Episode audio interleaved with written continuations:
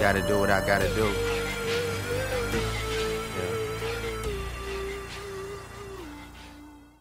Hello and welcome to the inaugural edition of the MMA Rundown. My name is Ben Gordon. I'll be your host. And with this being the first edition, I figure I might as well go into a little bit of detail as far as who I am and what sort of background I have in MMA and what I kind of offer in this MMA Rundown podcast. So, I started watching back around UFC 87. I've been a fan ever since, been following very closely. Started training back in 2011, have been training ever since. And I also have a marketing background with a little bit of focus in sports in my past where I've worked with some hockey teams. So I've got an idea of what the UFC is trying to do as a business and I can kind of bring that perspective in, the business perspective in, the entertainment perspective in, but also the sport perspective and some of the more technical aspects. So for this week, we've got UFC 209 coming up. That's going to be the big event for us. Uh, just a quick rundown right now. I'll go through the card, and then for the main fights, the bigger fights, we'll get through those later, starting with Khabib and Tony. So on the prelim card for UFC Fight Pass, it starts off with Albert Morales versus Andre Soukhamthath. Not exactly sure how to pronounce his name. Obviously, if he can get some big wins coming up, we'll all know how to pronounce his name. Kind of like Joanna Jędrzejczyk back when she started. Nobody would even try to pronounce that name correctly, and obviously now you have to know what it is. Um, the next fight would be Amanda Cooper, who is coming off a loss in the TUF finals against uh, Cynthia Calvillo. Tyson Pedro versus Paul Craig main events that card. Then on the Fox Sports 1 card, there's Marc Godbeer versus Daniel Spitz. Yuri Alcantara versus Luke Sanders. This is going to be an interesting fight. Yuri Alcantara, when he first came on the scene, looked like he had a really good opportunity to be a top prospect. Ran into Urijah Faber, lost a decision there, and really hasn't been able to rise in the ranks since. But for him, he's very skilled. Black belt on the ground, very good striking. He's the kind of guy where if he can string a few wins together, he can find himself towards the top of the division. Speaking of top of divisions, we've got Mirsad Bektic versus Darren Elkins, which is going to be a very interesting fight on the prelim cards. Darren Elkins is coming off of a win against Godofredo Pepey. Mirsad Bektic is being looked at as one of the top featherweight prospects. This is going to be an interesting fight for him because Elkins is really good about getting people to the ground and just kind of grinding them out. And with Bektic, this is going to be probably one of the better wrestlers he's faced in quite a while. If he can keep Elkins off of him and keep this fight on the feet – there's a good chance he's going to be able to finish this one. But if not, it could be a tough fight for him, and it can possibly bring him back a couple of rungs. And the main event on the FS1 card is Marcin Tybura versus Luis Henrique. Heading to the main card, the first fight of the night is Alistair Overeem versus Mark Hunt. This is going to be a very interesting fight. Now, these guys fought back in 2012 in Dream very quick fight. and Actually, ended up getting to the ground really quickly, and Alistair Overeem won by armbar. It'll be interesting to see how this one goes. There are a lot of things going on right now that make this a much different situation than the last time, and we'll discuss those as we get to it. Lando to Vannata versus David Teymur. Vannata, of course, made his UFC debut against Tony Ferguson, nearly defeated him in the first round, and then ended up getting caught in a D'Arce choke in the second. Looked fantastic in his last fight against John Makdessi, so it'll be interesting to see what he can do. Teymur is a pretty good striker, but he's still fairly unknown. This can be a very interesting fight. I think this has very high fight of the night possibility for it. Uh, Rashad Evans versus Dan Kelly will be an interesting fight. Kelly's more of a grappler, which will be good for Evans, who recently had issues with his brain scans. It's interesting to see that he's going to be fighting right now. I'm not entirely sure what the medical side of that is. That he could be denied a couple months ago, and now he's being given a license to fight. Hopefully, everything's clean on that end. Uh, there's Khabib versus Tony in the co-main event. This fight is probably going to be your people's main event. This fight's going to likely determine who's next to fight Conor McGregor in MMA. It's a very interesting style matchup, and it's, I mean, there's just a lot to dig in on that one. And then the main event will be the rematch of Tyron Woodley versus Stephen Thompson, who fought back at UFC 205 with that fight going to a draw with Stephen Wonderboy Thompson winning three rounds to Woodley's two, but Woodley having a 10-8 round which depended on which judge gave it to whether it was the first round or the fourth. Although the Thompson versus Wonderboy fight is technically the main event, the reason I'm going to go over the Khabib versus Tony Ferguson fight is because, like I said, I feel like this is the people's main event. One of the most interesting things with fighting is when you have two guys going up against each other. You've never seen them compete before. You're not exactly sure how it's going to go you could see it going either way. You see a guy like Khabib Nurmagomedov, who's dominated everybody he's fought, maybe outside of Gleison Tibau with his wrestling. and also his sambo, his ability to control people on the ground, versus Tony Ferguson, who's really got ways to finish you no matter where the fight goes, whether it's on the feet, whether it's in transition where he's catching a lot of people with his D'Arce choke, or whether it's on the ground. So a fight like this, there's a lot to go over. There's a lot to kind of review. I'll still go in depth on Wonder Boy versus Woodley, but again, that's a fight that we just saw back in July. There's not going to be a whole lot of technical changes between now and then. It's more going to be strategy. It's more going to be how they go about their tactics. There might be some slight differences on that, but outside of that, we have a rough idea of how that's going to go. Obviously, there are going to be some things that are going to come up this time around where there are going to be some adjustments made. But again, that's a fight we've recently seen. It's not quite as interesting. And to be quite frank, the winner of that fight likely gets a fighter such as Demian Maya, possibly GSP if he gets pushed into the main event, if he gets pushed into a title fight. The winner of this fight gets Conor McGregor. Conor McGregor is the biggest star in MMA today. And really, when you've got that on top of the fact that this is a fresh matchup, this has to be looked at as the most interesting fight of the night. So, I, the way I'm going to go about this is a couple things. I'll I'll talk about the odds that the odds makers have, whether I agree with them or not we'll kind of break down each fighter where they're likely to win it, where they could possibly lose it, and I'll give you my prediction on what I think is going to happen. So I'll start off with Khabib. Khabib's a minus 190 favorite. So that would mean if you put $190 down and he wins, you win $100 back. This is a pretty high favorite against a guy like Tony Ferguson. Now the thing with Khabib is his striking it's more it's not really used to knock people out, it's used to close range and to get people to put their hands up so he can get in and take you down. Now he's fighting a guy in Tony Ferguson who's an excellent wrestler. He has a great background, Division Two wrestling. He's fought some wrestlers before that have given him trouble. In particular, Danny Castillo was able to take him down a few times, but even when Castillo got him down, Ferguson was really elusive off the ground really able to keep what Castillo could do to him and very very limited. And Ferguson was able to attack quite a bit off his back. So for Khabib, if he's going to be effective, I would have to imagine that he's going to have to get Tony up against the cage. He he definitely has some shots that he can take from the middle of the octagon. He's got a very good double leg.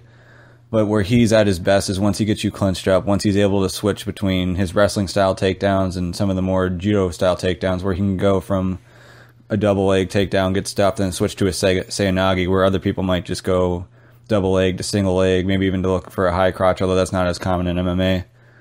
And the fact that what he does is so different, the fact that he doesn't go from wrestling takedown to wrestling takedown necessarily, but he'll go wrestling takedown to judo takedown, is what makes it so difficult to defend against because you don't have many people you can train with who do that. So if Khabib can get in tight on Ferguson, if he can start working, chaining his wrestling together, get him down, be able to control him, because again, Ferguson has different ways to avoid takedowns. Not only does he know the standard wrestling defenses, but he's also really good with his rolls. He can roll out of takedowns. He did that against Josh Thompson, for example. But if if Khabib can get him down, can control him, which he's excellent at, very good guard passes, very good at using wrist control to keep people from framing up and getting back up. This can be like any other Khabib fight you've ever seen, where he takes the guy down, beats him up for a while, and they either kind of give him an opening and he takes it, or he just pounds on him until the ref pulls him off, and that's the end of the fight. That's a very likely thing that could happen in this fight, and that's why Khabib is the minus 190 favorite. But again, Tony Ferguson's not going to be an easy guy to take down. He's not going to be an easy guy to control. And he has a lot of offense that he can offer. And if Khabib shoots in loosely, if he doesn't come in tight, there's a chance he gets caught in a choke. Tony has fantastic chokes. His D'Arce choke is very well known. He's also got a very good guillotine. It's going to be interesting to see how Khabib can handle that. Which brings it to Tony Ferguson. Ferguson is the plus 161 underdog, meaning if you put $100 down on Tony Ferguson, you'll get 161 back, which would hold you to 261 total.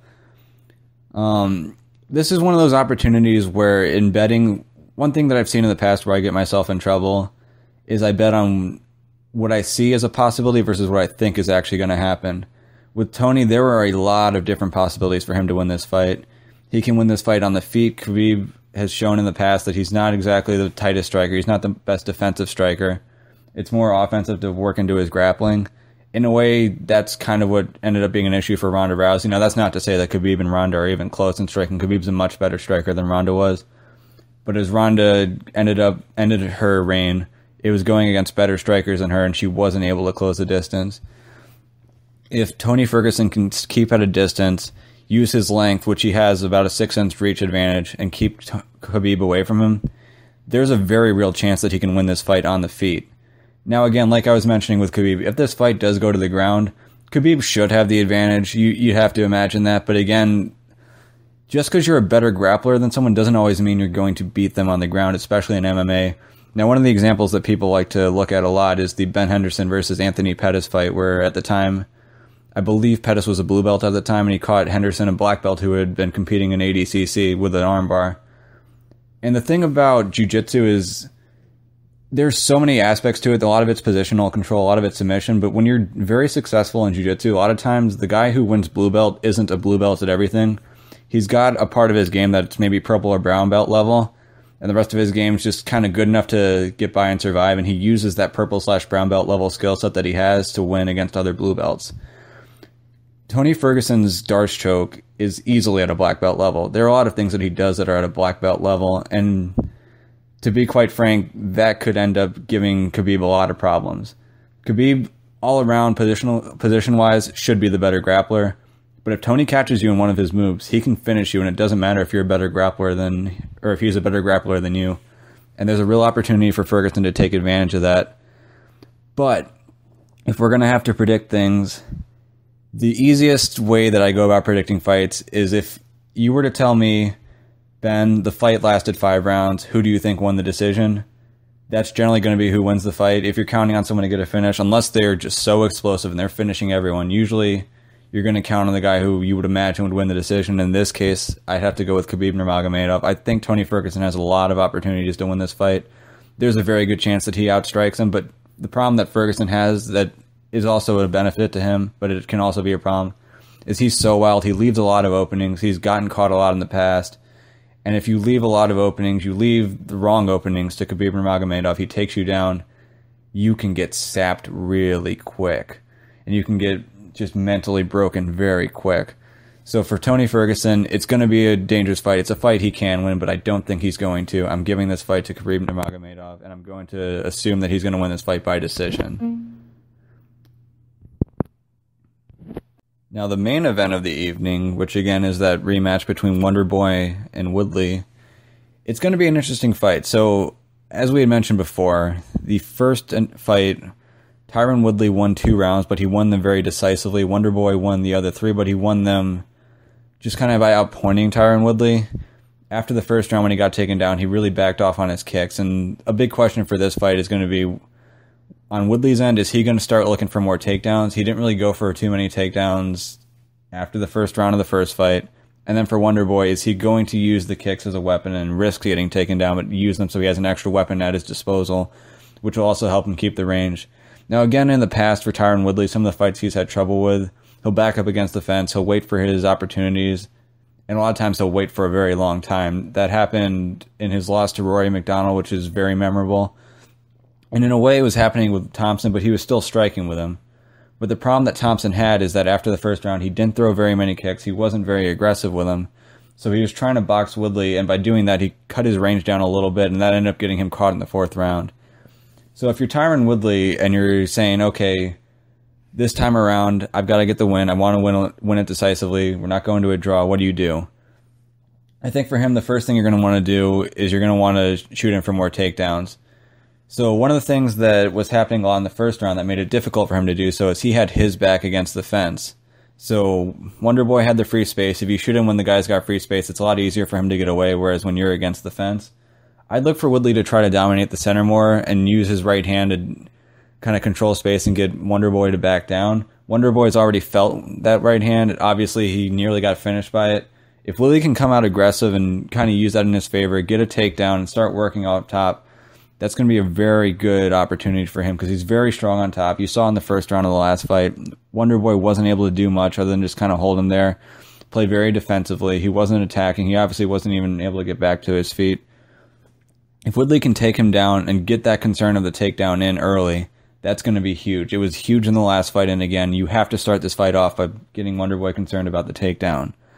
For Wonder Boy, again, it, it's going to be difficult. You don't want to get too aggressive with your kicks and give up a takedown or give away something easy because then you're going to be in trouble. But at the same point, if you're just going to try to outpoint Woodley for five rounds, that's a dangerous game to play. It's a game he almost won the last time, so it's not like it's one he can't win, but you're going to take a lot of shots. You might not be able to land your shot, and you don't want to lose a close fight and then come, go back and think to yourself, I had to draw the first time. The second time around, I wasn't aggressive enough. I didn't go for my shots. And now, if you're Wonder Boy, you lose this fight. Where do you go from here? You probably have to win a few more fights. You hope that Woodley gets knocked off by somebody and you can fight whoever beats Woodley for the title. But again, that's a weird limbo to be in. You never want to have two losses to a champion. A draw and a loss isn't a whole lot better. So that's going to be a concern for Woodley. Or for Wonder Boy, I should say. If now the surprising thing about this is if you watch the first fight again, the biggest shots, the most meaningful shots of the fight were struck in by Woodley. Woodley's an underdog in this fight. He's a plus 123 underdog in this fight. That's very surprising to me. I think if you're betting, that's going to be probably going to be the easiest, most likely underdog of the night. Obviously, Wonder Boy's not going to be an easy guy to get by. Woodley can get caught. He has gotten caught in the past. Nate Marquardt, obviously that fight was a while ago, but it, it can happen. He's been finished. But we've seen this fight. We've seen it recently. Wonder Boy wasn't able to beat him then. And a lot of times with guys who have tricky styles, this was especially the case with Machida versus Shogun, if you'd remember that fight. The first fight will be close, but then after you've kind of had a feel for what that guy brings to the table, the next fight isn't as close. So Woodley's done a good job of training with guys like Sage Northcutt. He's brought in other karate guys who can mimic Woodley's style. That helped him a lot in the first fight. But now he's got five rounds under his belt against Wonder Boy and that's only going to help him even more. So I would have to imagine that if I'm going to pick a winner in this fight, I'm picking Woodley. And with him being an underdog, I think that's a great opportunity to make money on the night. So then to Stephen Wonderboy Thompson, he's a minus 143 favorite, which again, for how the odds work, that means you put down $143, you win back 100 it's it's understandable because again, like I said in the last fight, if you say, "Hey, this fight went to decision," who do you think won? Generally, that's a safe way to bet on the fight, and we saw in the last fight, if this fight goes to decision, there's a good chance that Wonderboy is outpointing him in a lot of these rounds. But I mean, it's going to be so difficult for him to come back. He's not going to be able to surprise Woodley with a lot of stuff he was the first time. And with that being the problem, I just don't see him winning this fight. I, he's obviously got the weapons to do so, but if you have to pick one, you've got to pick Woodley in this fight, and especially with him being an underdog, that's a, probably one of the better bets you can make tonight or not tonight, but for the UFC 209. The final fight I'm going to go in depth on is going to be Overeem versus Hunt. This is a very interesting fight. So again, the last time these guys fought was back in 2012 in Dream. That was back in the days of Uberim, which will not exactly be the case now with USADA. It's also about five years ago. That's between then and now. That's the knockouts that Overeem has suffered in the UFC, as well as the shots he's taken in the cage. One of the biggest problems that Overeem has right now is the fact that he's been knocked out so much. The switch really gets flipped pretty quickly for him. And he's lost some fights to guys who he's much better strikers than. He lost, he got knocked out by Ben Rothwell. He got knocked out by Travis Browne. He got knocked out by Stipe Miocic. When he's fighting guys who he's better than, he's in trouble. He's going to be fighting a guy, Mark Hunt, who he, he's got the reach advantage on. Possibly offensively, I think Overeem's a better striker, but Hunt is excellent. He's dangerous. He knows how to land his hands and if he lands on Overeem, it's going to be a big problem. With that being said, these two have fought before, like I said. In that last fight, Hunt actually was able to get on top, get in top position, but from there, it, it didn't last very long for him. Overeem was able to catch him in an armbar and finish him. Overeem's won this fight before. He won it quickly. To pick against him would be pretty difficult to do. Now, there's obviously a little bit more into it. So again, this is Overeem's first fight since the Stipe Miocic fight, where he got knocked out and knocked out pretty badly. He was out on one of the first shots and took a few more while he was already out. For him to win this fight, he's going to have to stay very defensive, which is what he was doing a bit with Stipe, where he was trying to keep his range. He was using his kicks to keep range. Now he'll have a pretty good reach advantage against Mark Hunt. So that's something he can do here as well. He can still use his kicks, but again, Mark Hunt's really good at getting inside of range. He's done it against taller fighters in the past, most notably Stipe Miocic. So for Overeem, it's going to be a matter of can you keep a high guard, can you pick your shots, and can you work your way through Mark Hunt? He's more than capable of doing it. Another possibility for him, and he's done a little bit in the past, is using his grappling more. He's an excellent grappler. Obviously, he competed at ADC, ADCC and was very successful. He's got a great guillotine choke, although Mark Hunt's not likely to shoot on him, so I don't know that he's going to be using his guillotine choke unless he catches it in transition. But if he can get the fight to the ground and sort of in a manner similar to what Lesnar was doing and just kind of beat Mark Hunt up, that might be the safest route. But again, it's going to be a difficult fight, like most heavyweight fights, especially one like this where you have two knockout artists. Anyone can land at any time.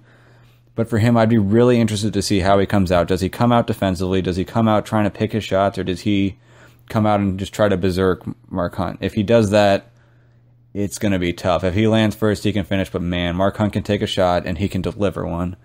For Mark Hunt, what gets very interesting in this fight is that while he doesn't have the longer reach, he's got a shorter reach, he's got great hands. You would think that in 2017 he's in a good spot to win this fight, just pure technically because, like I said, Alistair Overeem isn't going to be able to take very many shots or very many shots. Hunt's going to be able to get in on get in close to him a few different times. If he lands, he should be in good shape. But Mark Hunt's in a really, really tough position right now with the UFC with his lawsuit. I don't know what sort of effect that has on his mind. Now, again, that lawsuit was against the UFC because he was very upset about having to face roided up fighters. Well, guess who you're fighting now? You're fighting Alistair Overeem. Overeem might be clean for this camp, but man, his body has benefited from some stuff in the past. Whether he wants to call it horse meat, testosterone, so be it. He's been he's test he's tested positive in the past. Whether or not Overeem's juicing for this fight, he he's still going to have a very big strength advantage, and a lot of it's going to be thanks to some of the stuff he's done in the past. If Hunt comes into this fight thinking, "Oh God, here's another roider," I didn't want to take this fight, but I need the money. I'm just going to show up if he's not taking his training seriously, again, Overeem is extremely dangerous. He can catch you. He can catch anyone. He can catch Mark Hunt. If I'm gonna have to pick this fight, it's it's a very difficult one. It's it's tough to go against Overeem because he's this fight's happened already. He won and he won quickly. It's tough to say what Mark Hunt's going to show up. Whether it's going to be a motivated Mark Hunt, whether it's going to be a dejected Mark Hunt who is just looking to grab a paycheck while he sues the UFC. But if you're if you're going to assume the best out of both guys, if you're going to assume that Hunt's going to come in at his best and Overeem's going to come in at their best at his best, and this is 2017, they've suffered the damage they've suffered over their career. I would have to go with Mark Hunt because I think he's going to be able to take some early shots, but he's going to catch Overeem with one, and when he catches Overeem, he's going to be able to finish. But again, this is a very difficult fight to pick. I wouldn't put money down on it. It's a very risky play. In addition to the fights on the UFC 209 card, there's been some stuff that's been going on in the last week or so that I wanted to go over. First thing I wanted to hit on was Dominick Cruz's interview with Joe Rogan on the Joe Rogan Experience. This was an excellent interview. So a lot of what was what was went over is Dominick Cruz's injury issues in the past. He was just going through the storyline of where it started, how it went along, and it worked its way towards the end where he was talking about his fight with Cody Garbrandt and talking about what he sees in the future. So one of the more concerning things with this is he was talking about in the past how he'd blown his knee out a couple different times and he blew out the other knee. And he was saying that heading into the camp for TJ, he came in, he was on a boat pretty much when he got the call, had about 12 weeks, got into it, started training hard, and that's when he started having issues with his feet. That's obviously when he suffered plantar fasciitis on one of his feet. Now he's at a point where it's on both feet. And the problem with plantar fasciitis is it's something that doesn't go away. So he's been talking about in training how he trains with wrestling shoes. He tries to wear orthotics and he tries to keep his feet comfortable. But this is going to be one of those things where if he can't manage that over the course of his career, it's going to make his game very difficult to implement. A lot of what he does so well is based off of footwork. And if his feet keep becoming an issue for him, and if it keeps getting worse, you'd have to be concerned that over time it's going to make things really difficult for him to get back to his old form and get back to the point where he's at a title. Now, one of the points he was making with the Cody Garbrandt fight is that he felt like Team Alpha Male had finally figured him out. And if you watch the fight, when you were watching it live, and again when I was watching it live, you'd see Cody making fun of him. You'd see him kind of dancing on him. It just seemed like Cody was just trying to make fun of him, just trying to get in his head. Those taunts weren't just to piss off Dominick. Those taunts were specifically related to footwork and different moves that Dominick uses. So Dominick has a he describes it as around ten different sorts of footworks that he uses. Um, I would watch the BJJ Scout video series on him. He does an excellent job of breaking them down. But past fighters, they just hadn't been able to catch on. It seems like over time, alpha males caught on to that.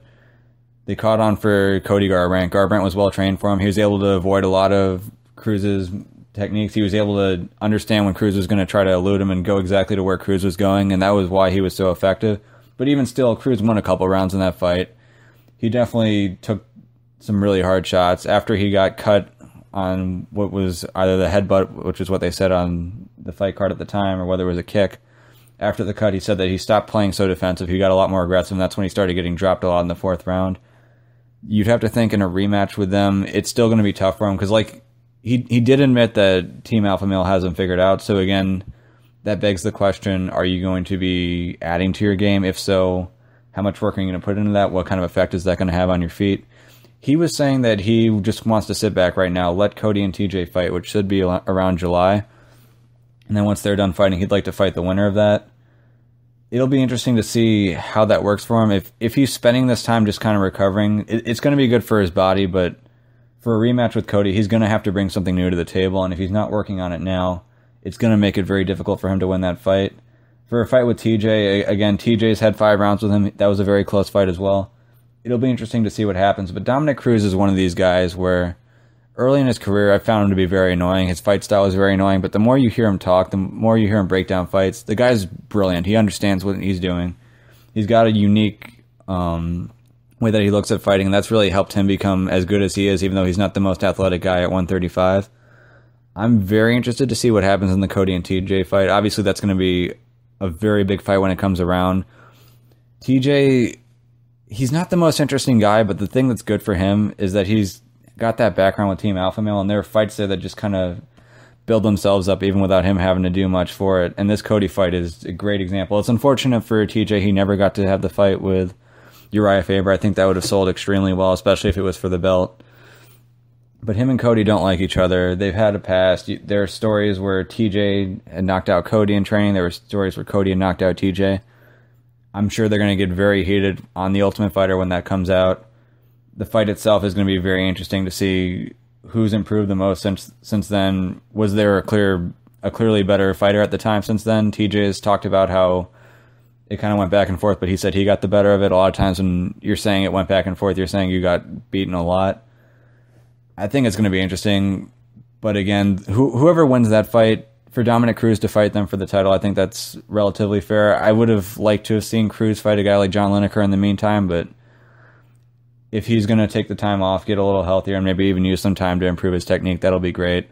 And hopefully he comes back, and towards the end of the year we get to see him again because he's he's a very interesting fighter to watch. He does things so differently than everyone else that when you get to see him fight, you're seeing something new, you're seeing something different and I mean, the guy's actually a pretty good shit talker too. So whether he's got his rematch with Cody or whether it's a rematch with TJ, he's going to sell the fight well. He's going to make it a very interesting storyline just to kind of see who's going to win from a grudge match standpoint. But technically, it's going to be a very interesting fight as well.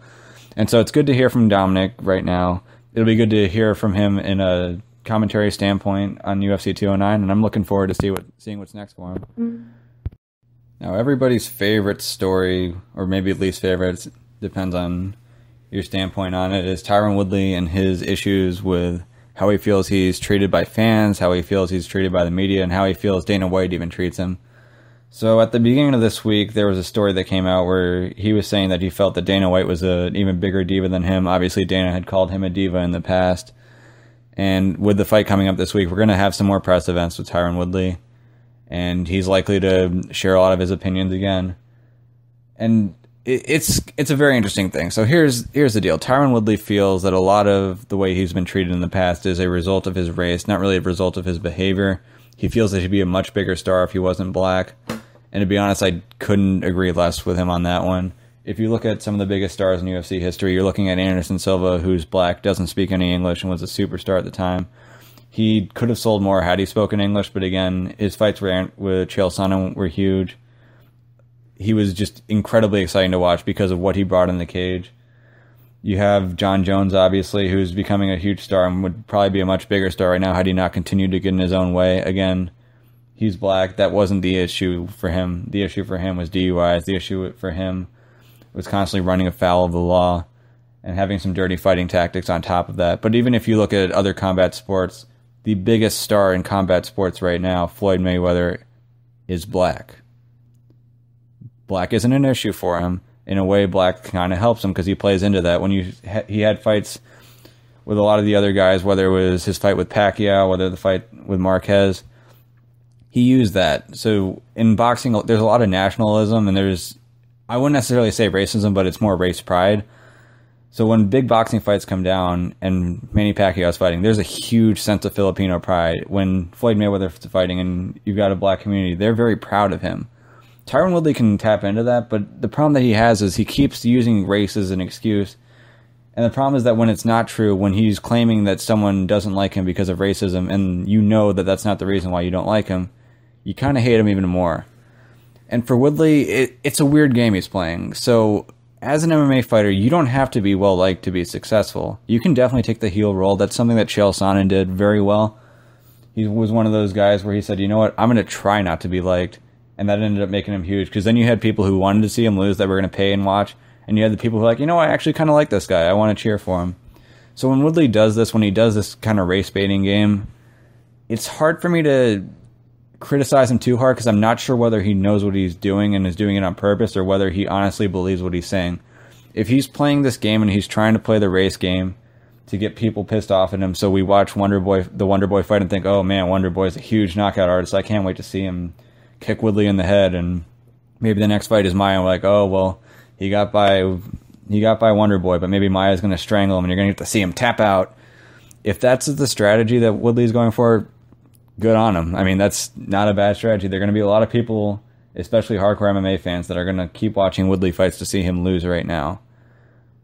But if he's doing this because he honestly believes that he's being denied opportunities because of his skin color, that people don't like him because of his skin color, it's not the case. There are going to be a lot of fans who like you and a lot of fans who don't. If you go based on what your actions are, it's going to be a lot easier than trying to assume, oh, well, they don't like me because of X, they don't like me because of Y. Do what you do. If you want to play a character, play a character, fine, but don't don't get on fans and try to call them racist because you think that the reason they don't like you is race based and not because of your behavior, not because you sat out for a while and didn't want to take a fight in between your championship fight, not because after you beat Robbie Lawler and Tyron and um, Wonder Boy Thompson was interviewing you that you were like, ah, oh, you know what? Never mind. I don't want to take this fight. You wrote a check that your ass, ass can't catch, which, I mean, even at the time, like, that's not even the right usage of the phrase. So, race aside, you, you say you wrote a check that your ass, ass can't cash, and you're referring to someone just predicting a fight. That that doesn't even make sense. It's annoying. It's not even a race thing. It's just you're you're very annoying. Then after he won, he got he won. In a way, it's like a win because he got to keep his belt. After the fight with Wonder Boy that went to a draw, he starts looking for other fights. He looks for fights that nobody even wants, like Michael Bisping. No one really cares to see him fight GSP, especially GSP's first fight back in years. He keeps talking about money fights, and the frustrating thing on that end is there's the Max Holloway approach where you say, I want to become the money fight. I want anyone who fights me to be in a money fight. And then there's the approach that Woodley was taking, which was saying, I want to find someone who's a big draw and I want to cling on to their name. I want to take the B side. I think if Woodley were to say, I want to become the A side and I'm going to do what it takes to become the A side and show that, it'd be a lot more enticing. It'd be a lot more. I, would have an easier time liking him, but the fact that he's talking about these other fights where he's saying, I want to be the B side, it, it's tough. It's tough to get behind that. So for Woodley, hopefully this week he kind of lays back on the race baiting stuff. If he's gonna go on it and just make that his character, fine, go hard on it. But personally, I'd rather not hear it, and I'd rather this week be a little bit more focused on the fight. And if we're gonna be hyping up fights, we're not gonna be doing it through some foolish race baiting. Mm-hmm. In a bit of a surprising story coming out of Quebec, there was a big jiu-jitsu tournament that was supposed to be going on over the weekend the UAE Canada Pro National Championship, and last second it got cut out by Quebec or by the government. This is a very misguided decision by the government, and it's one that you would hope doesn't have an effect on MMA, but it could. So they had a ban on striking arts and striking sports, and for whatever reason, maybe someone told them that jujitsu involves strikes. It obviously doesn't. It's purely grappling. There, slams can happen, but they're illegal within the rule set, so it's not supposed to happen. The obvious thing that people like to talk about with Quebec and strikes is, well, if you're not going to allow a grappling tournament, how are you okay with hockey? Now, a couple things with that. First off, obviously you're not going to win an argument like that about Canada banning hockey or Quebec banning hockey. Obviously, it's gigantic in Montreal. It's gigantic in the nation. And really, on top of that, if you're looking at the sport itself, you had the Penguins and Flyers game over the weekend in Heinz Field. There was a little bit of a skirmish or a fight between Dale Weise and Chris Kunitz. The skirmish there had no effect on the game. The game's decided on goals. It's decided on who scores more. Generally, shot counts matter a lot more, where they call it Corsi.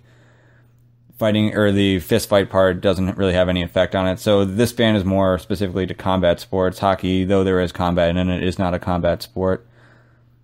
Um, but still, their decision to ban jiu-jitsu for the meantime, it seems to be a case where it's mostly affecting tournaments. So the schools out there, the places where people train are still going to be open. So it's not like they're putting a bunch of people out of business. But to ban tournaments, it's a big issue. And again, the UFC's had some problems in the past. They've kind of been able to use their size to work their way into Canada and work their way into some of these tougher markets where MMA in the past had been banned. You would hope that this issue with the jiu-jitsu tournament isn't going to expand MMA.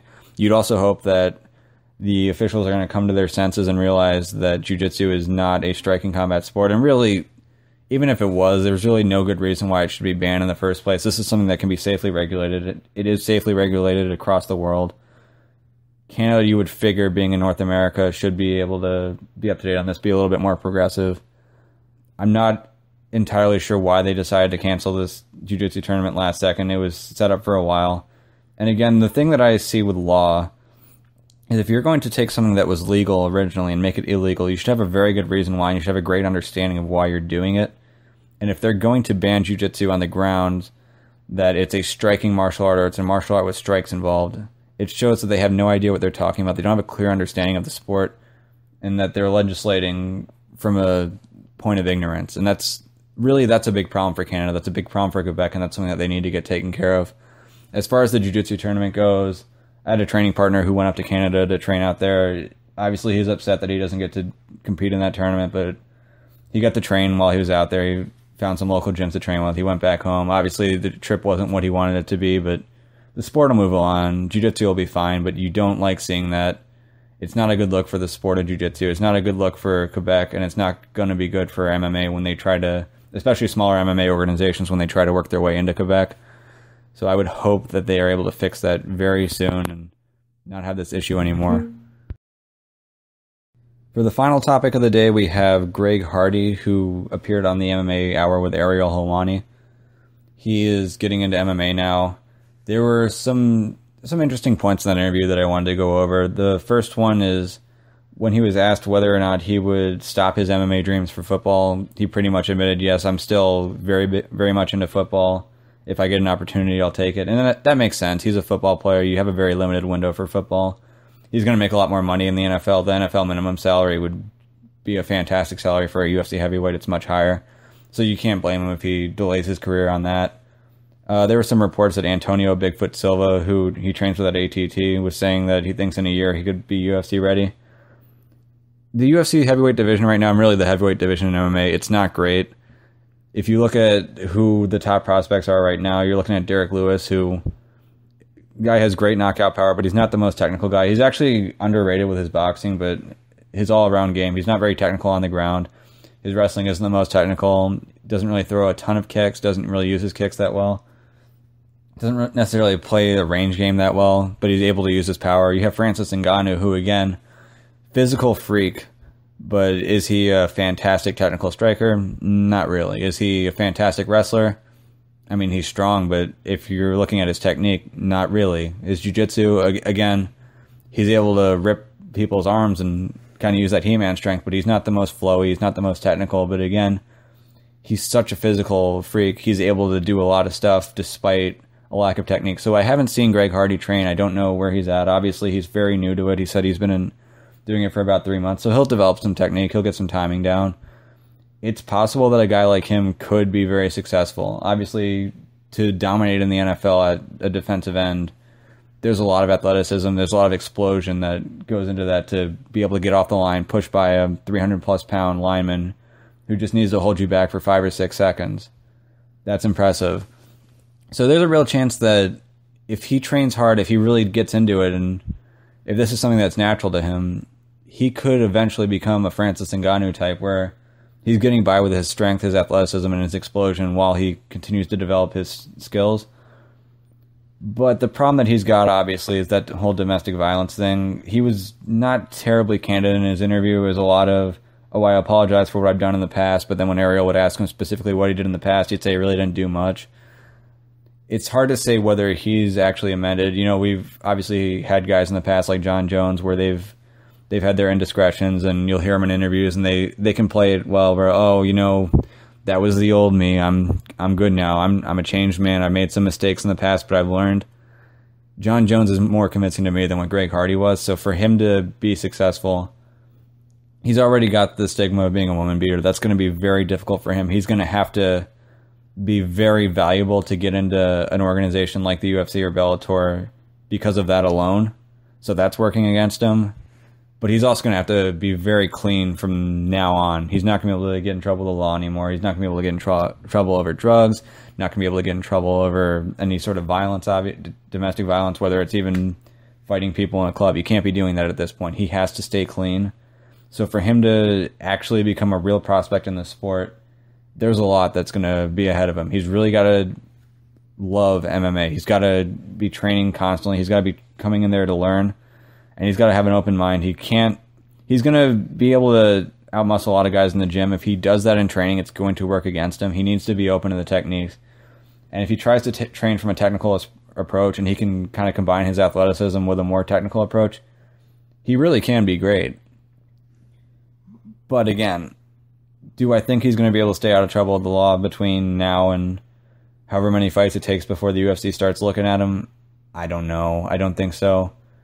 I think he's going to be given some tough guys early on. I don't even think he's going to make it undefeated through his first five fights. I think he'll lose at least one. And if you're the UFC, it, it's really going to be tough because they they don't want to start getting in, involved with people who are well known woman beaters. They had their problems in the past with Cody East. They've had other guys who weren't in trouble at the time, but after they left the UFC, they got in trouble with domestic violence if you're the UFC, I mean, it, it's going to take a lot for Greg Hardy to get to the point where they can actually bring him in and be able to say, yes, we're going to take a hit from PR standpoint for the fact that we're bringing in a guy who's a known woman beater who is known for throwing his girl on a bed full of guns. But if I, I'd have to say because of that, as much as it'd be crazy to imagine imagine a stud NFL defensive end getting into MMA, I don't think Greg Hardy's going to be the guy that goes straight from the NFL and has a successful career. There there may be some other guys who have come over. There are a lot of guys who have had fairly short careers, a lot of guys who are very athletic, but maybe just don't make it to NFL superstardom that can still be great.